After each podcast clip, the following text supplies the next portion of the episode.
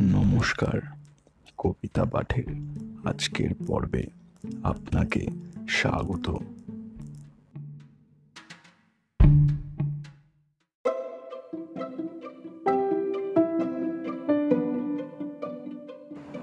আমার আজকের নিবেদন, কবি সুকুমার রায়ের বিখ্যাত চির নতুন কবিতা, ভুতুড়ে খেলা। কবিতা পাঠে আমি সাহেব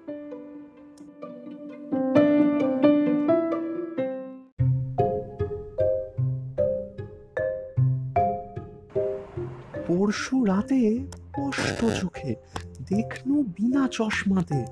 পান্তভূতের জ্যান্ত ছানা করছে খেলা চোচনাতে করছে খেলা মায়ের কোলে, হাত পা নেড়ে উল্লাসে। আলহাদেতে ধূপ ধুপিয়ে করছে কেমন হল্লাসে। শুনতে পেলাম ভূতের মায়ের মুচকি হাসি কটকটে। দেখছে নেড়ে, ঝুমটি ধরে, বাচ্চা কেমন চটপটে। উঠছে তাদের হাসির হানা, কাষ্ঠ সরে ডাক ছেড়ে।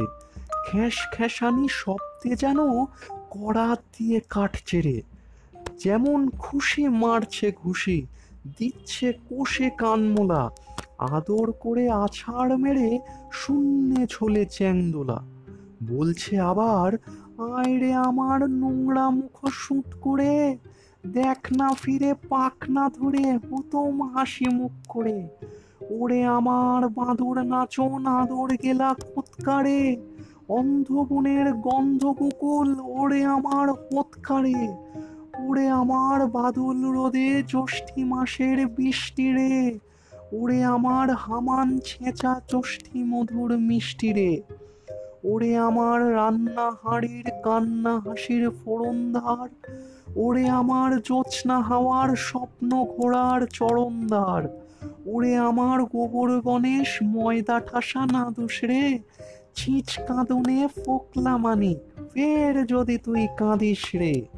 এই না বলে যেই মেরেছে কাদার চাপটি ফট করে, কোথায় বাকি ভূতের ফাঁকি মিলিয়ে গেল চট করে।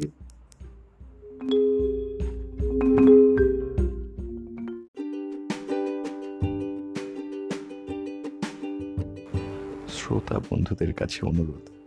অবশ্যই জানিও কেমন লাগছে আমার কবিতা পাঠ। আর শেয়ার করতে কিন্তু ভুলো না।